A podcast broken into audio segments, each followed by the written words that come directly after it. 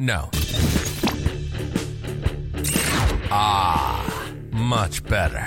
Now, get ready for an uncivilized discussion about faith. Welcome, to the Barbarian Prophets. I know you all been missing me out there. I kind of disappeared on you guys for a while, but they did not hold me hostage back east.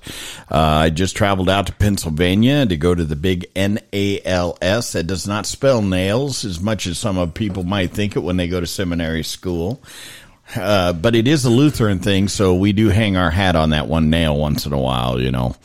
But uh, today, I am blessed to be joined by a father son team that actually I've known the young man since he was very little, and I have been friends with his dad for a great number of years.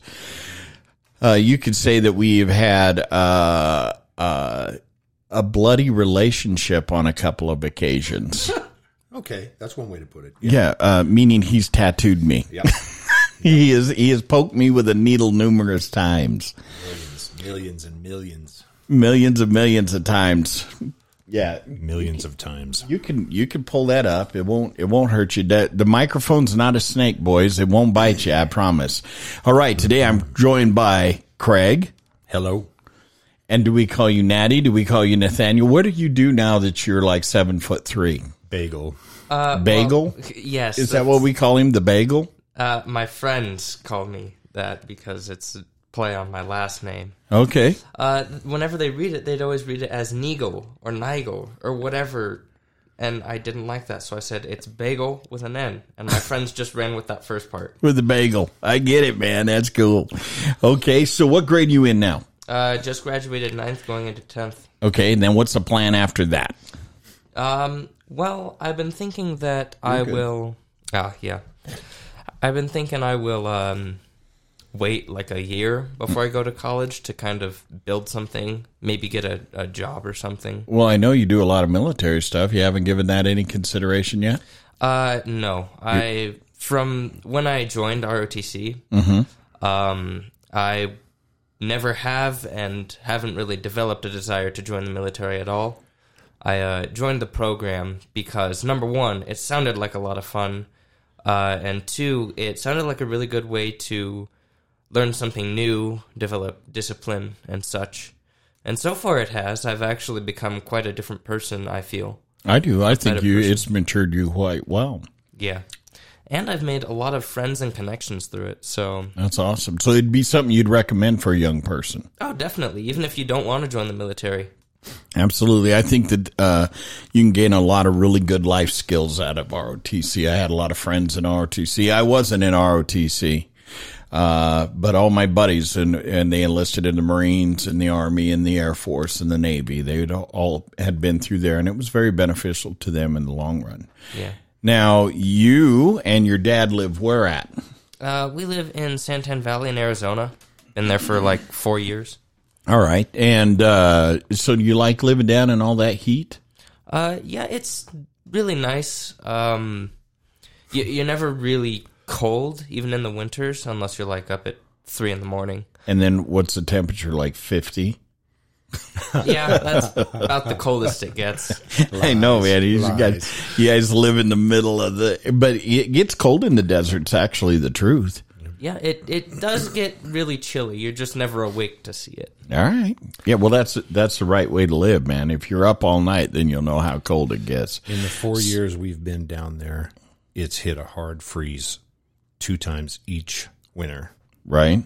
How does how does that affect everything around there? Kills off all the vegetation in the yard. Thank goodness. all of it. Yeah. Well, I can imagine, man. Okay. So, Craig, give me the rundown. What are you doing down in Arizona? Now, you used to have a shop here in Casper. What was it called? I had chapters tattoo Chapters Tattoo. And and down. Yeah, and you and I kind of came across each other even back in my thugging days. Mm-hmm. Yeah, back when I used to work at the ink spot. Yeah, later on we became good friends. Very, very good for you. And uh, so, uh, tell me a little bit about uh, it, you moved to Arizona, and you guys are in Santan, Arizona, which is on the outskirts of. Santan Valley is an incor- unincorporated area between Queen Creek and Florence. Okay, So And then um, what ends up happening is you you work at a tattoo shop called. Frontier Tattoo Company. All right, and they can reach you. Give me a phone number so I'll plug you. Oh yeah, right. Uh, It's in you- the phone book. It's in the phone book. Look it up. okay, so while you look that up, so tell me, uh, on average, how how much uh, tattooing are you doing nowadays? You staying pretty steady at work? Oh yeah, I'm I'm booked until I'm booked all the way through July. Um, and for Saturdays, I don't work Sunday, but my Saturdays are solid all the way through September. Right. Now, one of the things is is that when you used to have a tattoo shop here, you and I ran Bible study in that tattoo shop. did. And we, I, I know that you were doing a ministry here. I don't know if you do it as much down there, but you used to do uh, tattoos as cover ups for gang tattoos I and did, stuff to that effect. Have you done much of that down there? I have not actually. That's Because I've seen you cover up giant swastikas and stuff like that Yes. for some Samarian brothers getting out of the out of the prison and, and have come to Christ. And you know that's a that's a pretty powerful ministry. I, um, I don't think people realize that how important it is to start removing a few of those things from your body. correct. The phone number down there is 480-987-4728 and we're on Facebook and Instagram at Frontier Tattoo Company. Um, I still cover up things all the time. It's kind of one of the things I specialize in. You covered up some of my stuff. I did.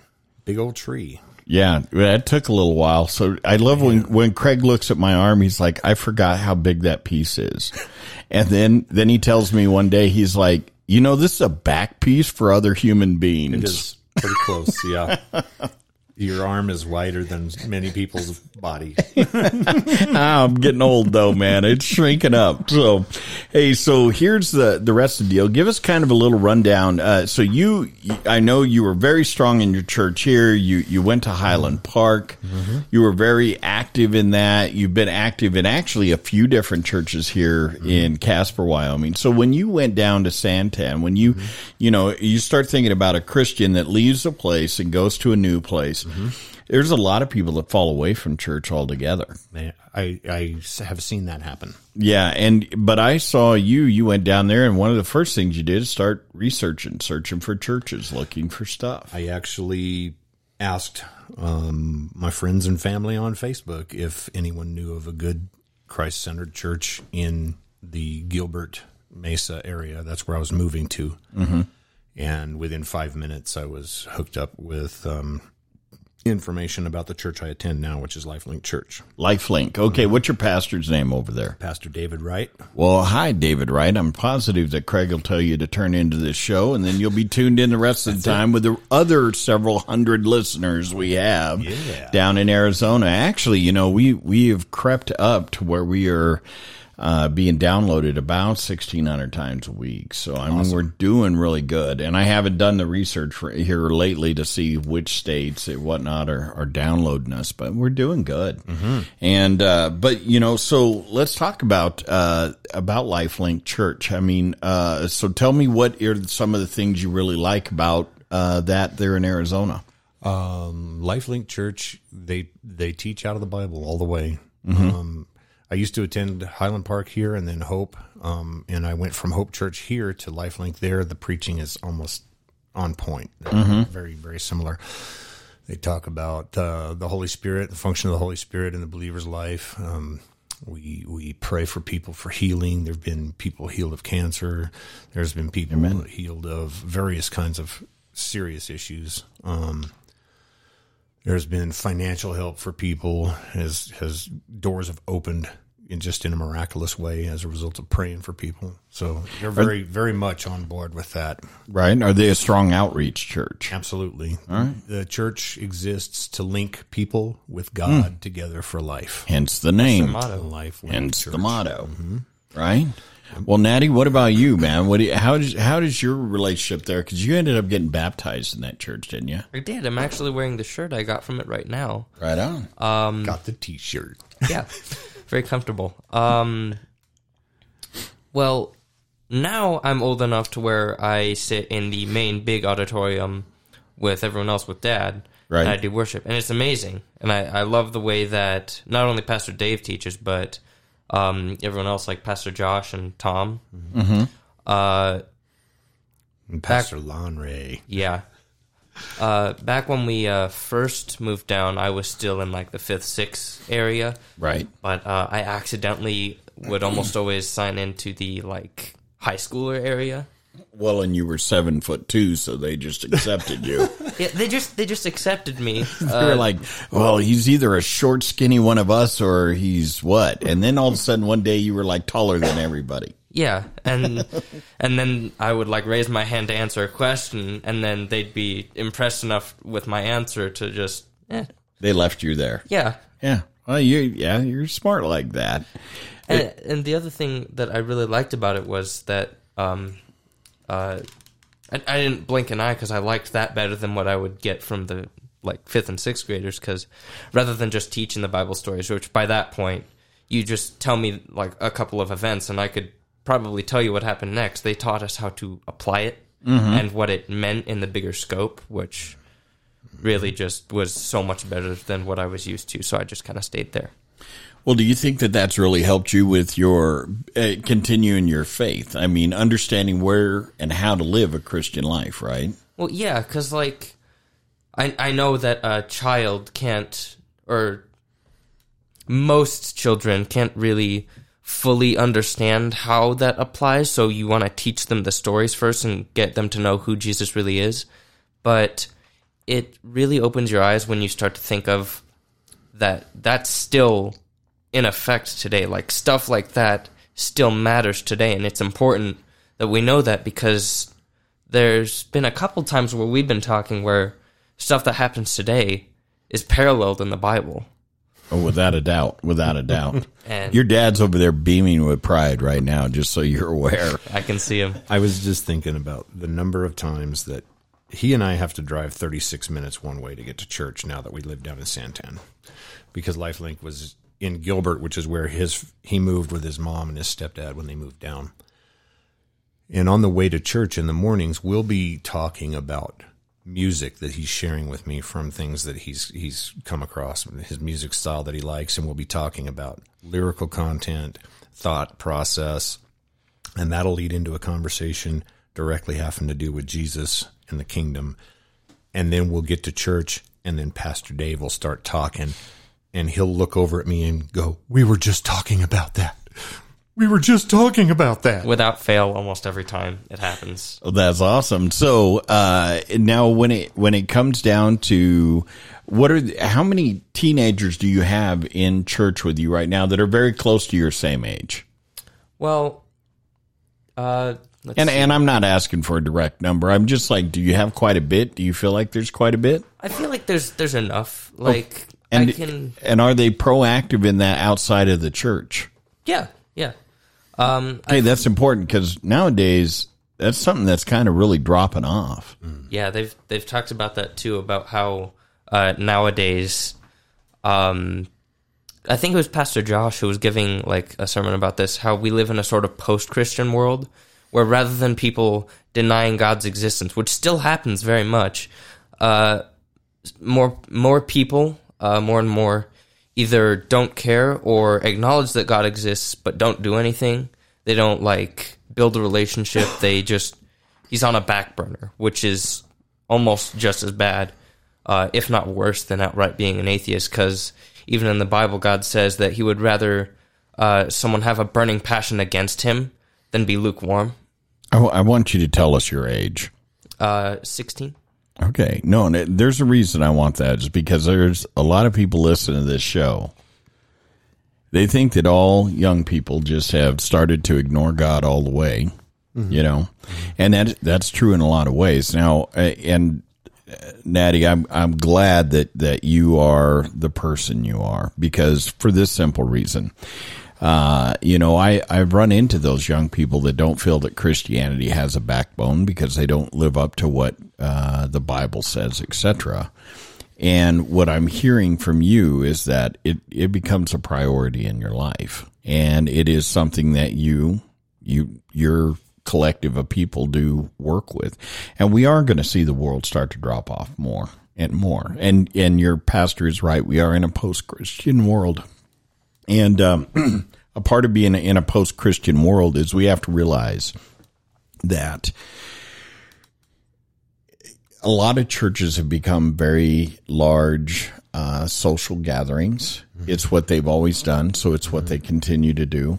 And um, but you know, making sure that we as pastors and we as people going along are continuing to teach and educate people and continuing to show them where we're at with uh, it within the world and how we should fit because we're living we are living in probably the craziest time I've ever seen. You're coming up in as a teenager, you're coming up in a world that is so different than what your dad and I were raised in. I mean, it is- I think it's unbelievable because it's so different than what I was raised in too.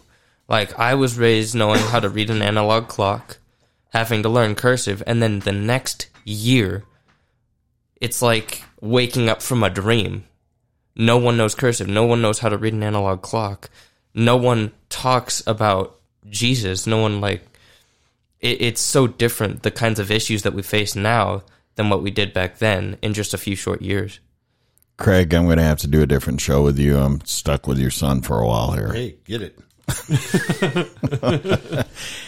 Uh, this is very interesting uh, in in your perspective on this, Natty. So, uh, so how have you continued to work in this? Do you continue to hold on to some of those old things? Do you? I mean, because you're a computer kid, and let let's face it, man. Ever since I've I've known you, can you you work, you play games on on. I I watch all that stuff. You're an electronically intelligent human being.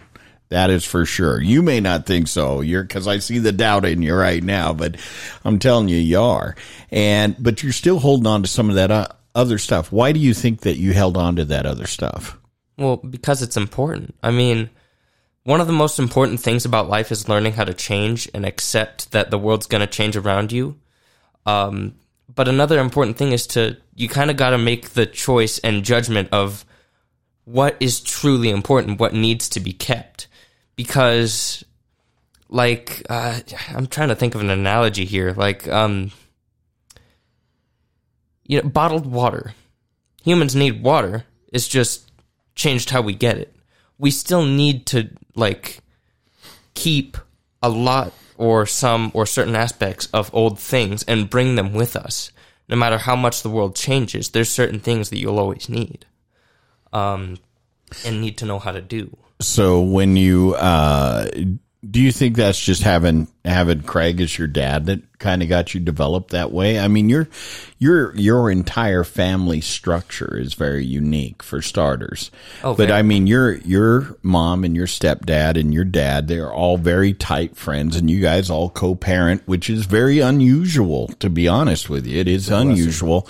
I mean, the environment you're raised in, you have a solid family structure. I count myself very lucky. Oh yeah, I I I count you very lucky too because most people do not have that. I've seen a few, you know, I have, I have other family that the mom and dad weren't married because didn't work out for the marriage, but they never stopped being parents together. They co-parented and, and I, I think that's been done really well in your family. But I also see the advantage of uh, also you having the father around all the time. I mean, your when your mom moved to Arizona, your dad sacked up and moved to Arizona. I feel like that's really helped. I I know it has. I know it has. That was a direct response to him asking if I would move. They, his mom and his stepdad called me into a family powwow because they were concerned that he maybe wasn't adjusting well to being that far away from me. The in shot of a, the upshot of a four hour conversation was, "Can you move closer?" Yep, I can move closer, no problem. See that that's good parenting right there, and it isn't a matter of uh, submitting to the child. It is seeing what I am developing for my child in the future.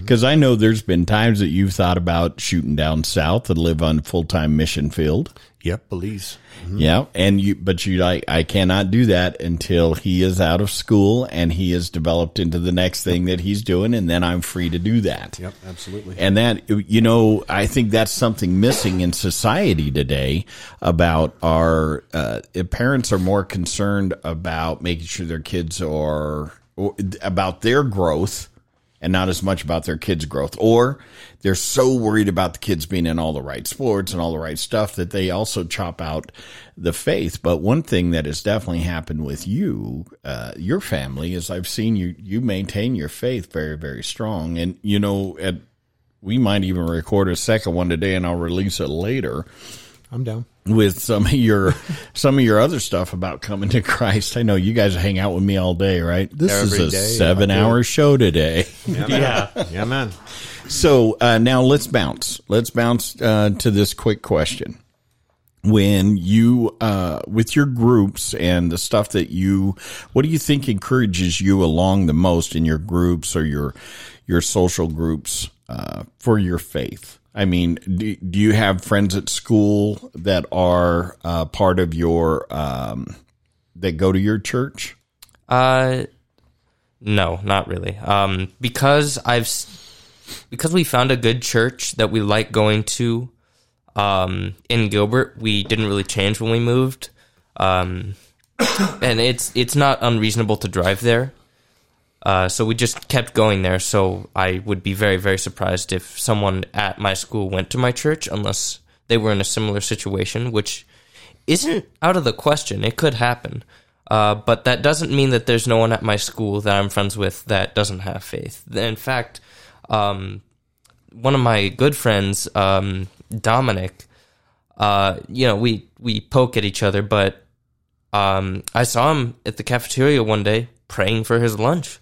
And I was like, oh, that that's very interesting.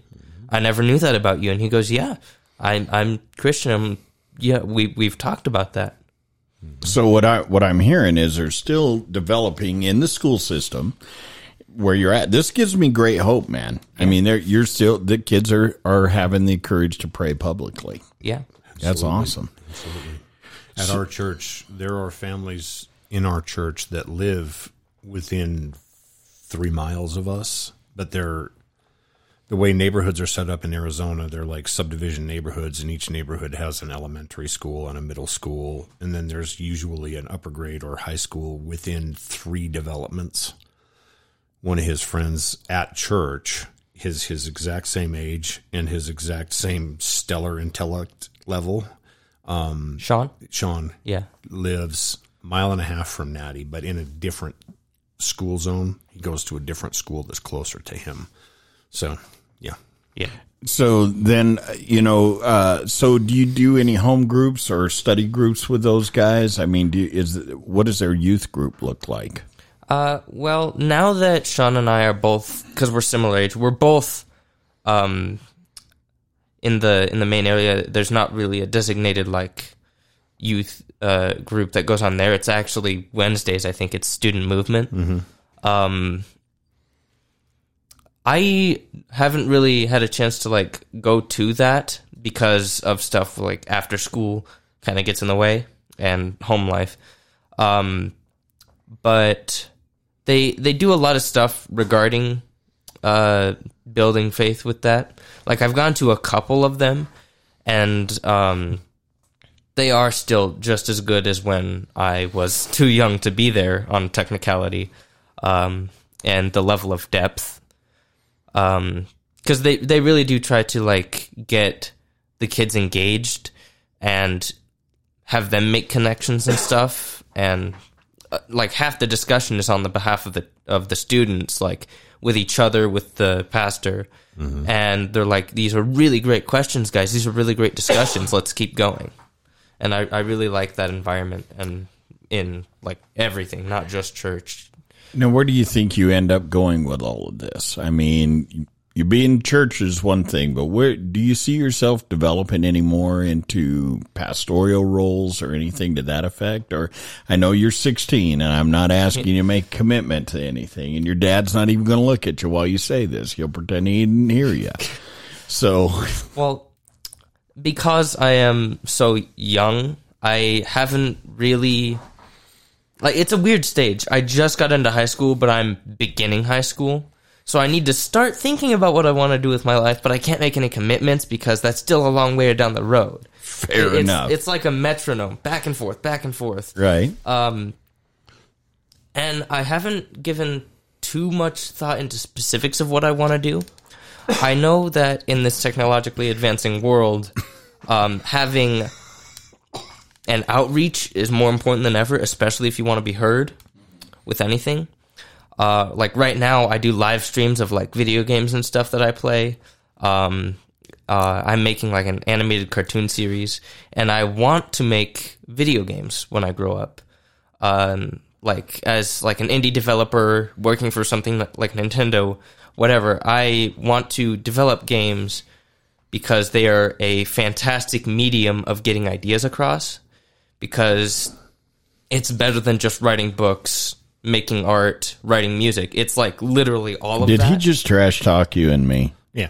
You're No. the painter It's all good. and the artist. I'm no, the no. writer No, and it's the not. talk show host. it's not like that. It's I'm like just all of teasing, those man. combined. Um, but like I'm going to school for that, but I haven't really decided fully on any of those.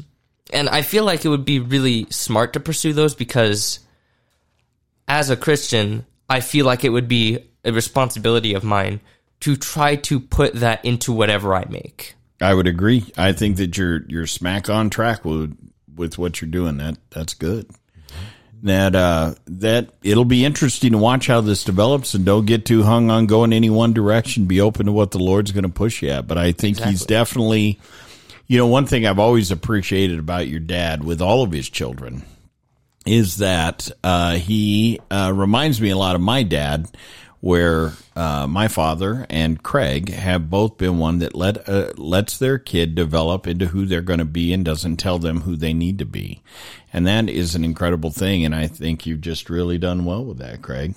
Thank you. And uh, so let me ask you a couple of questions, Craig. So when it comes down to being over there at that church, you've run some home groups. One. Yeah. One I- home I- group. I've, I've, well, fill me in on the home. Well, we were having a talk at the Okay. table, so and you're uh, talking about crazy atheists, Oh, I mil- militant atheists. Yeah. Yeah. At one time, you and I had some militant homosexual ladies that we were dealing Ooh, with yeah, we that that ended up being some of the best conversations Very much so. that we had once we were like hey man we're not here to fight i mean Mm-hmm. you came here so let's uh, they wanted to talk about all of the negative thing i said why Mm-hmm. don't we just talk about the love of christ for right now and we'll we'll tackle those things Mm-hmm. but let's figure out who you are in christ and then we will worry about sin issues and stuff like that. First we got to know who jesus is right? And know who god the father and the holy spirit is mm-hmm. as well as how how do we develop moving forward. And and i thought you and i did really good through that because that was a difficult time. We had a lot of guys bail on us because they were mm-hmm. freaking out.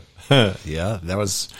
There were a lot of good conversations at the table, but there were some weird ones too. Um, at, at LifeLink, that is an understatement at LifeLink Church, Sunday is geared a lot towards the newcomer, but um, also reminding everyone else that who Jesus is and how we function. Um, our church definitely does small groups. We call them life groups. Um, so that's where a church of three or four thousand people you can develop closer relationships in smaller groups. And in those groups, you can also get into deeper discussions and practical discussions of how Christianity plays out in the day to day life. I mean, how do you cope with this? How do you cope with that? What's going on? We can pray for each other. We can all that. So I sat through, I've, I've attended two really amazing life groups where people were healed. There was a, there was a ton of growth. And in one of those, the group, it got huge. There were supposed to be 12 people and it expanded to like 26, 27 people. Amongst those 26, 27 people, there were some people who were just coming to Christ, and there was definitely a very intelligent, very well educated, strong atheist mm-hmm. whose parents are both believers. and how old of a guy Oh, mid 30s. okay okay He's a father himself. He's a very, very smart guy. Um, very strong in his opinions, and he wanted to talk about how Christians don't back up their play. You know, they don't live like the Bible says, and And my thought process is like, yeah, no one does. Right. And those guys are usually very well read. Very They much are. so. You know what? What really Years. blows me out when you're in this. This is what, one of the things that I do chuckle about in, in talking with some people, and I'm like, well, how are you going to deal with a person that, well, you know, they, they go to the church fathers or they go mm-hmm. to old writings and stuff like that, and I think that's great. But Yeah, when you have a person that can match you step for step in oh. that, you aren't the smartest one in the room. That's for fact. And this is one of those guys. Is that correct? Yeah, yeah. I would say he's probably smarter than I am, and and or maybe I'm not sure, but at least I can. He apparently was able to have conversations with me and a few of the other people in the group because we were well educated, Yeah. intelligent, and able to speak intelligently. He definitely doesn't deal well with people who aren't. so, I, I get that part. Or, uh, it- yeah, he's one of those guys that can have a tendency to talk down to people because he does not think they're gathering what he's saying. So he just becomes Uh, maybe. frustrated and steps away from it. There, yeah, I think there's the frustration level, and I think that if you don't have the ability to come with an intelligent argument, then he just stops talking to you. And and so, um, I actually haven't had the opportunity to have very many conversations with him, but the the few that I have have been really good conversations. They've been some difficult things to to think about. You know, like well, it says this and it says this, and why don't why don't people do these things? As an outsider looking in, I've seen him actively seek you out with those conversations. Like Oh. most of the time, he's the one that walks up to you. I think that's because he sees you as someone who is very educated and knows what they're talking about and is like believes in their faith. Well, and one one thing, not even being there and not knowing this person, but knowing you, uh, we live our lives out loud. Even our screw ups, we live them out loud. Everybody's aware when we're screwing it up. Everybody's aware when we're doing it right. Everybody's aware of what we're doing. We aren't ashamed to be human beings. Yeah. We're not. We're not the the holy Christian uh, collective that. Well, I- life is good. No, no, it isn't always good. It's sometimes pretty rough, Yeah. Yeah. And and people recognize that, man. So okay, so let's go on. What what has happened with this guy? How how have we moved I, forward? With I him? honestly haven't even I I think I saw him again two months ago in passing. They he's got a young one, very young one. Um and the the life groups are only for a few months and then we shuffle people around. Well, that's how you get everybody to know each other. Exactly. So we haven't been in the same group. Um, the last time I did see him was at church, but it was in passing, and he was talking to someone else, and I was in the midst of dealing with something else, and we just didn't have a conversation. But it, he's still showing up, so that's good. You know, and he's friend. I know he made friendships and relationships with some of the other brothers of mine down there that are also like solid, solid Christians. So, yeah, he's being drawn by the Spirit because otherwise he wouldn't have anything to do with us. You'd just figure we're all whack jobs and wouldn't show up. That's what I really like about that. Is like if they're really, really like smart and intelligent, and I actually really like the idea of someone who does question stuff because that tells you that they're they they almost want to believe. Right, they're searching. I'd, I'd rather have a person searching than uh, period. Yeah. I mean, if they have doubt, that's not a problem, man. Let's uh, we all we all run into those snags, right? What I what I like about him is that when he asks a question, he'll give you the opportunity to answer it. Oh yeah, Where a lot of times somebody who's aggressively atheistic will ask a a question, and as you begin to answer that question, we'll hit you with two more. And as you begin to con- concentrate on one of those two, they'll hit you with three more. And just never let you get a sentence out in answer to any of those things. Yeah, that's not called being smart. That's called being rude. I get it, man. And there's like a whole ton of people out there like that, and you, and you run into that all all the way around, or you run into people uh, where you you do start to invest into them, and you you can see it's not going to go nowhere, and and so sometimes those people are going to be brought to Christ by somebody other than us. Absolutely. Yeah. And uh, so, uh, so let's bounce on to the rest of your home groups. I mean, when when you guys are are getting together, uh, how do how does the people get selected up? Um, okay, so when it comes to a semester is coming up to open up, staff at the church will ask uh, qualified leaders who've already led a group, um, "Hey, we're coming up on a new semester. You are you interested in leading a group? What will be the topic of the group? When will it be meeting? Where? These kinds of things." And people who are willing, interested, available will go, okay, yeah, we're to, we'll do a group and it'll be this day at this time. Um, and then there will be three weeks where there's enrollment in groups. People just pick whatever group they want to be in. I've joined the groups I've joined because they ran on a day when I could attend.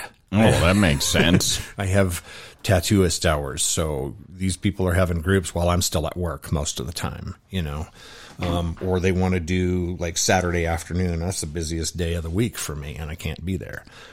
So I've attended groups that happen on Monday evening because that's when I can be there. right, right. That's your day off. And when I, after I had attended a few, then I sat in and co led a group with the Kellys, who are also from here. And um, that's how I got hooked up at Lifelink. Uh, Chris Kelly and Holly Kelly moved from Casper to Arizona. I didn't. I didn't realize they lived down there. Oh yeah, I knew they'd moved to Arizona. I guess I just didn't realize they were with you. oh yeah. That they they were at the church. They were at Lifelink for ten months before I got there. And there, that's how I got. It was his mom hooked me up with them down there. So, Right on. Yeah, Right on. cool. So I sat in with them leading a group, and they did a great job, and they helped me see how it functions. And then the next semester, I hosted one at my house. So Nice. Okay, so let's go with a couple other real quick things. With um, well, I, you know, one thing that I heard about, and some I haven't started talking to my group yet, but I think uh, here at the end of the summer we're going to do is a thing at our church called "Guess Who's Coming to Dinner." nice. Okay. So what I'm going to do, this is the way I'm thinking it. So some of my church members are listening right now. I'm going to gather about five houses. Oh yeah, Okay. And I'm not going to tell anybody who they are. The, these five people I'm going to sit down and visit with and say, Hey, you got to make dinner. You're going to have, uh, four guests show up. nice. Good. I love it. And then what we'll do is have anybody else volunteer. And what we'll do is all we'll do is hand them a, a an envelope with an address in it. And uh, they won't know who's coming to dinner, and they don't know whose house they're going to for dinner. Nice. That's going to be great. What- and I think an that adventure. Yeah, I think like that would Hobbit. be yeah, it'd be a great way to show up to start visiting with each other and, and get to learn a little bit about each other. So, in my life group, the the only one I've hosted at my house was a very small deal. Um, some of the people that could have attended were hosting their own. That's fine, All right? Um, and I co-facilitated with uh, with a couple that will be hosting in the fall, I think, at their house.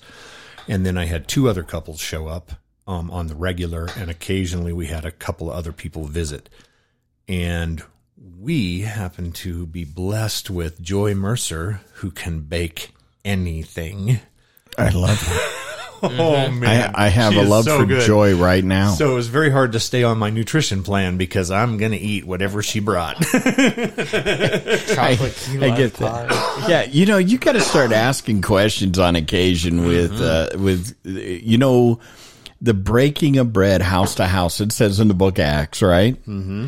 And um, everybody's like, yeah, they were doing communion house to house. I'm like, I, I'm pretty sure they just all ate a lot because according to every, uh, let's just, we can go through all the denominations from the Baptists all the way to the non-denominationals and Lutherans and Catholics and everything in between and say, when we get together, we eat.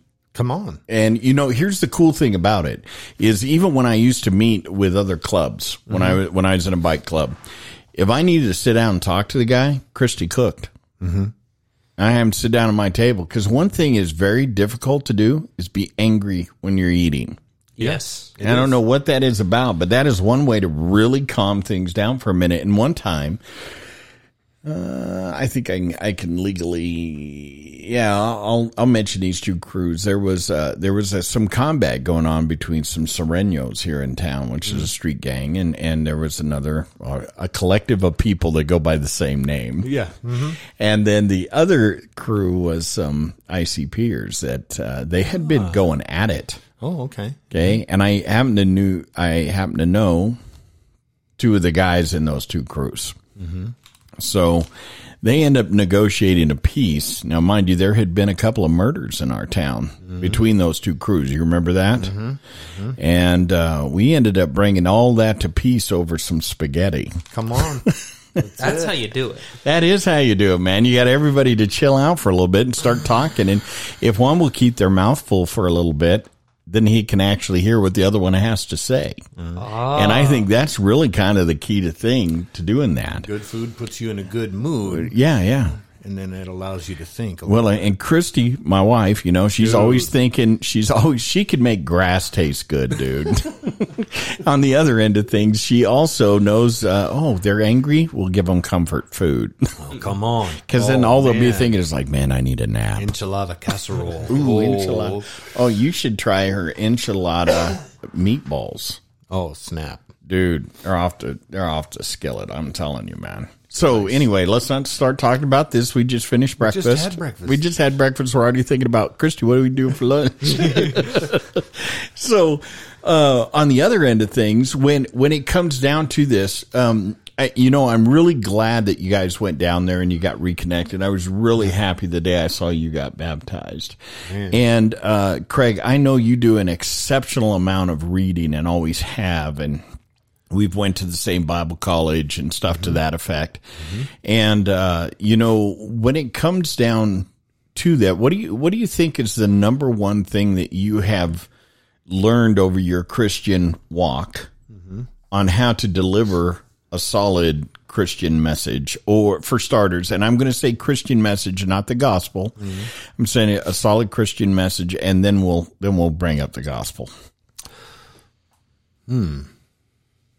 I don't know. I, I just talk with people. I guess my ministry happens in a tattoo chair, right? Every every time I get to work with a client, I'm praying before I start breaking skin.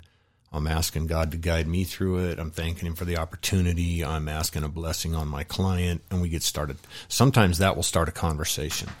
If a conversation can get rolling between me and my client on almost any topic, somewhere in a two or three hour period of time, which is what I spend with most clients, um, that conversation is going to touch on Jesus at least. All once. things lead back to him.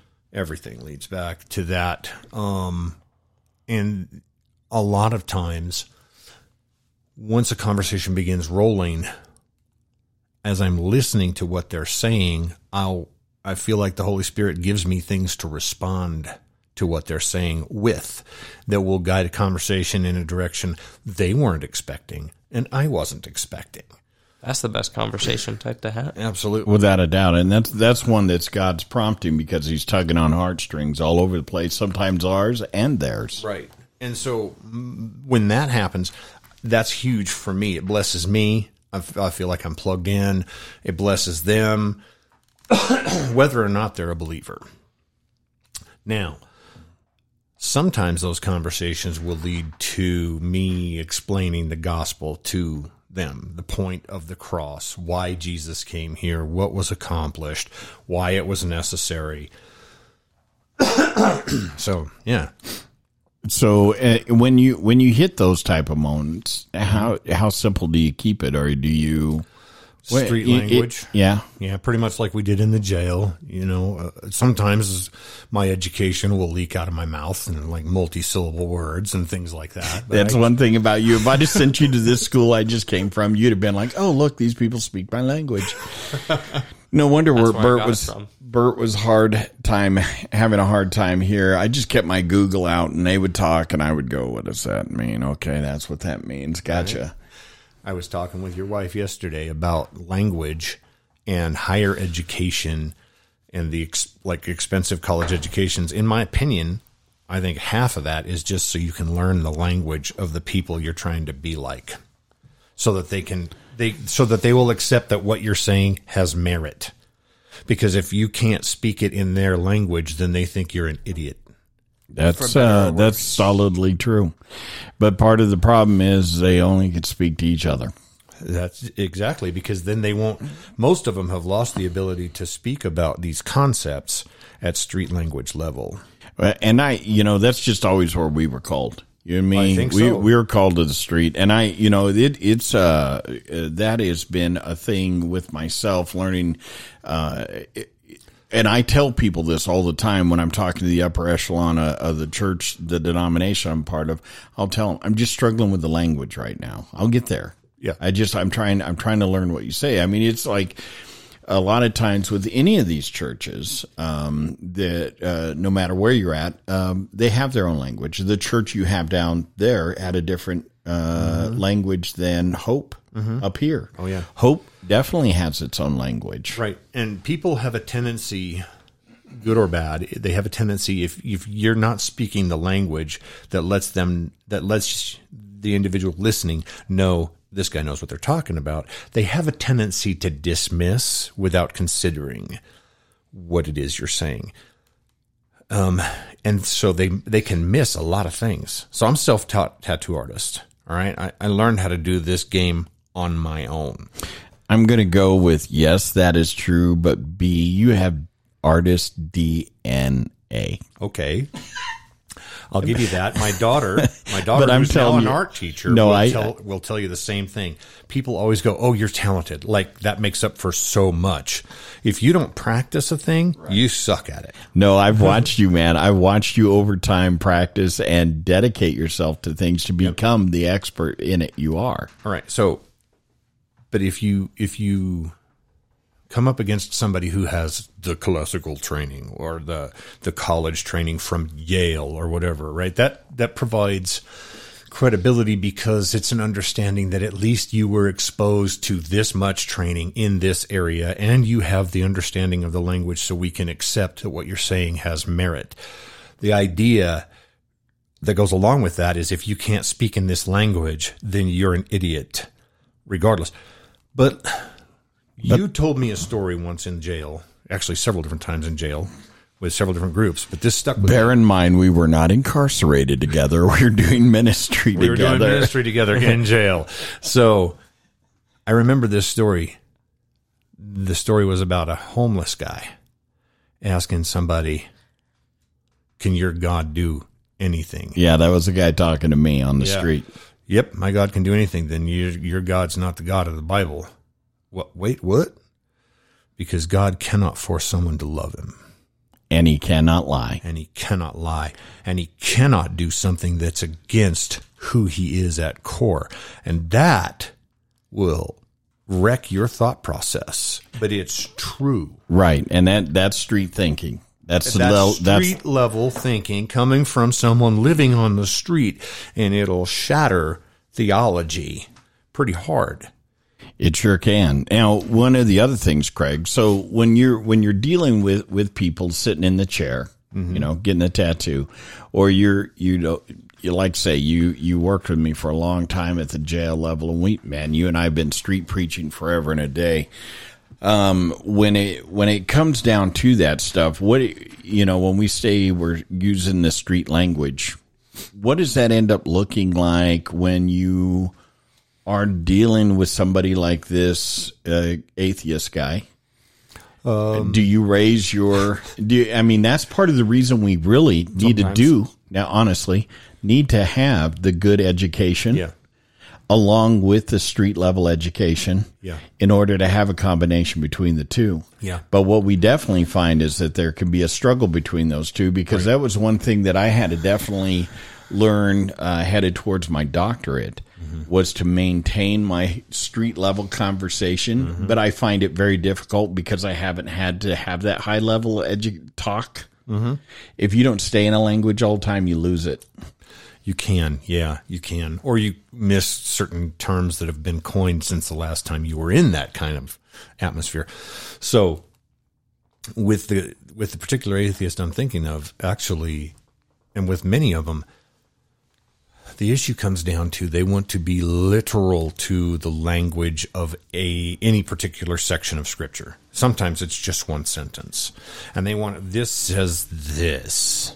Right. And it will, Basic understanding would be this, and why don't you this? And it's Right. like, okay, well, let's look at that sentence in the context. in all nine paragraphs of that chapter. Right. And let's concentrate on not just that, but who's he talking to? yeah, the culture. Who's speaking? Culture's who's he speaking time. to? All of that thing. All of that has bearing on that one sentence and changes the flavor and the tone and the application. That's where biblical education comes in. Right. because you have to know why we got where we're at. Right. now, so my other quick question is, and I know you're you're finishing up here, but I I want to toss this in on that. When you're utilizing that, uh, is the language that you're speaking to him in?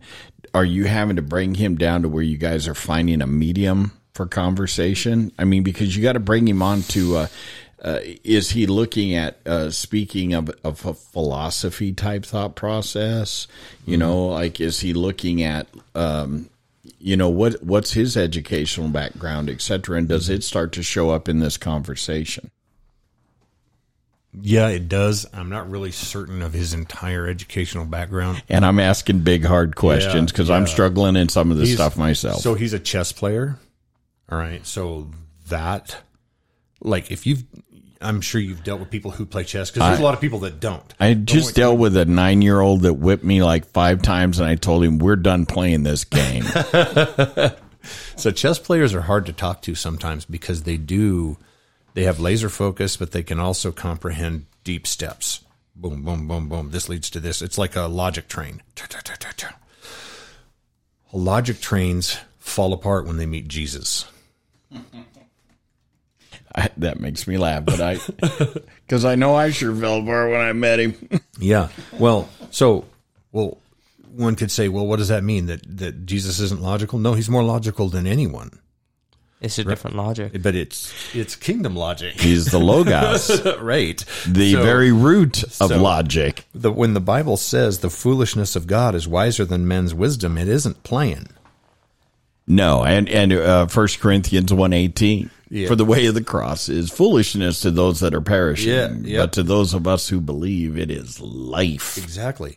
And so some of these conversations are about legal, like, well, it says this. Why aren't you doing this? Why aren't you doing this? You guys are all hypocrites. Yeah, like, because we're human and all humans are hypocrites. Let's go to Jesus. This, this law that you're pointing out is, you're correct. We fail at that. That's why we need a savior.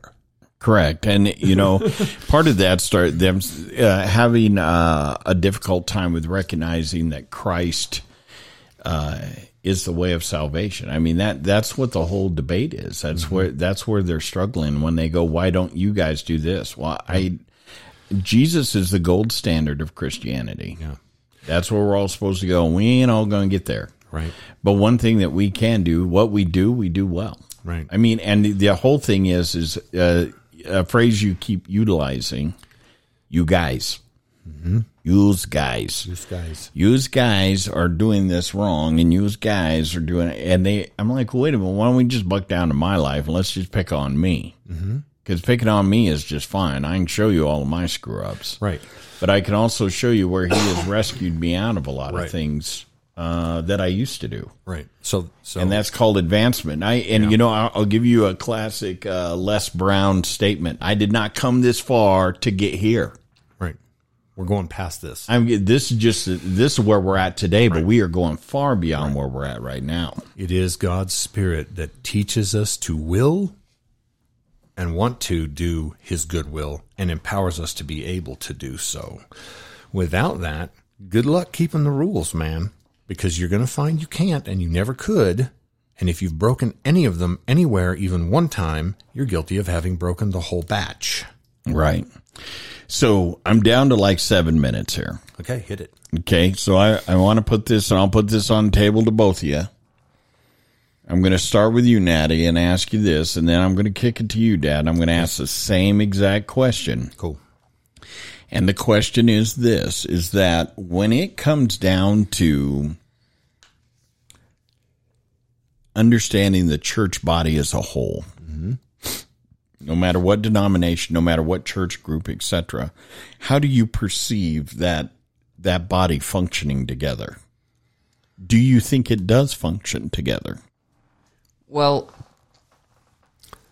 I feel like I personally haven't done much research into the different denominations, such as like Lutheran and and like Baptist and whatever. Like whenever I get to that question on surveys, I'm like, a Christian? Like, there, there's these core beliefs that like these are true. Right. So what are those core beliefs?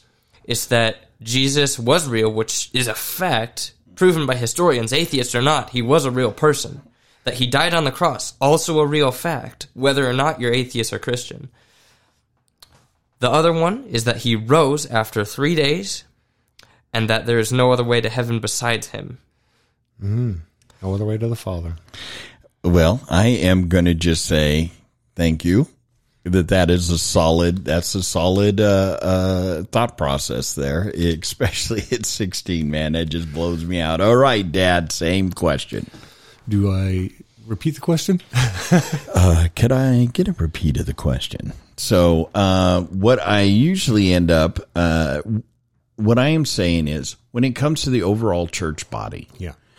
How do you see them functioning together? Do you see them functioning together? Because we we've been around several ever several churches, even mm-hmm. several different non denominational churches, etc. We've mm-hmm. been in together and, and worked within those mm-hmm. collectives, and we've had our own house churches and stuff to that effect. I mean, pff, my house got overran more than once, right? And we ended up having to rent space. But on the other end is how do you see them working together and how do you see Christianity moving forward and working together? I, I feel like they can work together. They do occasionally. I, I would like to say often, but I think that a lot of times various maybe politics or whatever else, various things kind of may get in the way or hamper it. Um, as I, I've witnessed some churches absolutely refuse to even talk to members of other churches. So I, I think it's disjointed. Um, the church that I attend now, every week we pray for the pastors and congregation of, of another church in the valley without fail. It, it, it might be it might be this church or that church or that church, but we lift up at least one other church every week. Their pastoral staff and everyone going there. We That's a great idea. we ask for blessing for them. Um, you know, because we do view the body as as Christ's body. All right, the the church that I attend would call themselves non-denominational. They, they don't function under this umbrella or that umbrella. Or A whatever. hierarchy. But as you and I have talked before, they're kind of more interdenominational. They're they're definitely willing to reach out and work with anyone. Right. And see, and that's we need to recognize that that is what's up. And that's what I wanted. That's what I wanted to see if that was the same thing is true down there that is starting to develop here. Yeah. In fact, Wes Cannell and I, we uh, and Aaron from City Park Church uh, and a few other churches around town as well, we've stopped calling ourselves. When we talk, we just call ourselves the Church of Casper. And though we may be in several different houses, we are one church, and that is the Church of Christ. Correct. Yeah. Our pastor is on on a. s- Uh, it's not a staff. It's part of that kind of a collective. Of there's various other pastors in the Chandler, Tempe, Mesa, Gilbert area that are that they meet every week as a as like a citywide thing, right? And they're they're involved in that. Our church has a has a operates on a mandate that we believe that the Lord assigned a specific area of the valley to us, and it covers Mesa, Tempe, Phoenix, um, Gilbert, Chandler, Queen Creek, Florence, Maricopa. I mean, it's between this highway to this highway to this highway to this highway. It's a huge area, and we're we believe we've been assigned responsibility to pray for everybody in that area and for God's kingdom to advance in that area. I mean, That's called taking a battleground. that's it. Yeah. And and God has set you guys up. Now that that's the right way of looking at this. you know, every year, every year they'll they'll uh, they'll they'll let the congregation know beforehand. Okay, next week this is what we're going to be doing. We're going to be praying for, and they'll actually go out and drive along those highways and and ask for the Lord to lead them towards you know whatever He wants them to pray about, wants us to pray about, and we pray for everybody in that area, everybody, and for the Lord's um, kingdom to grow and for healing, for all kinds of stuff. Yeah. Nice. Okay. so with our last couple of minutes left here, last words, Natty. Any if you had just you got one minute to tell anybody anything you want them to know about your Christian life, what would you say? It is important to learn as much as you can. Don't be afraid to be the dumb guy. Look stuff up when you don't know what it is. Because once you have that knowledge, you then need to take it a step back and be able to explain it. Um, Albert Einstein said, uh, if you can't explain it simply, you don't know it well enough. uh, and that is especially true here. Uh, you need to be able to explain it to everyone to get it out to as many people as possible mm-hmm. because that's what you're supposed to do as a Christian. Dad, I want you to contemplate buying one of these boards. Yep. I really want to start a podcast and start doing a podcast between the two of you. Okay, mm-hmm. Craig, what you're you got one minute. Fill me in on what you would want. What do you want people to know? Period. That God is that he is better than they've ever thought possible, that he loves them more than they could ever fully comprehend, that he knows every last thing that they're afraid of or ashamed of, and he still loves them. And he's done everything necessary to bring them up out of that. Absolutely.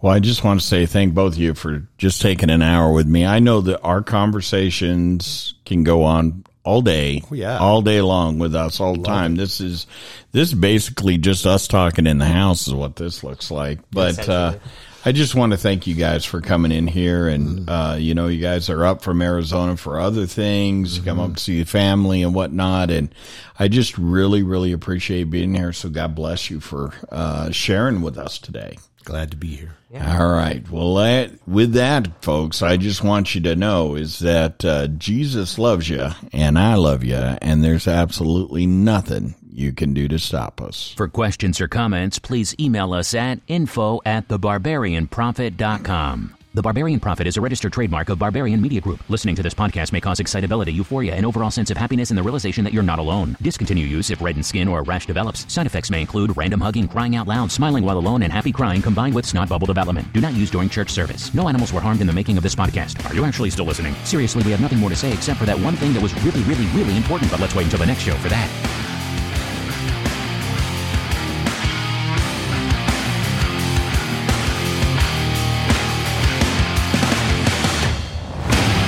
Yeah, that one more thing that we always want you to know is that if you have been looking to find Jesus, he isn't hiding from you.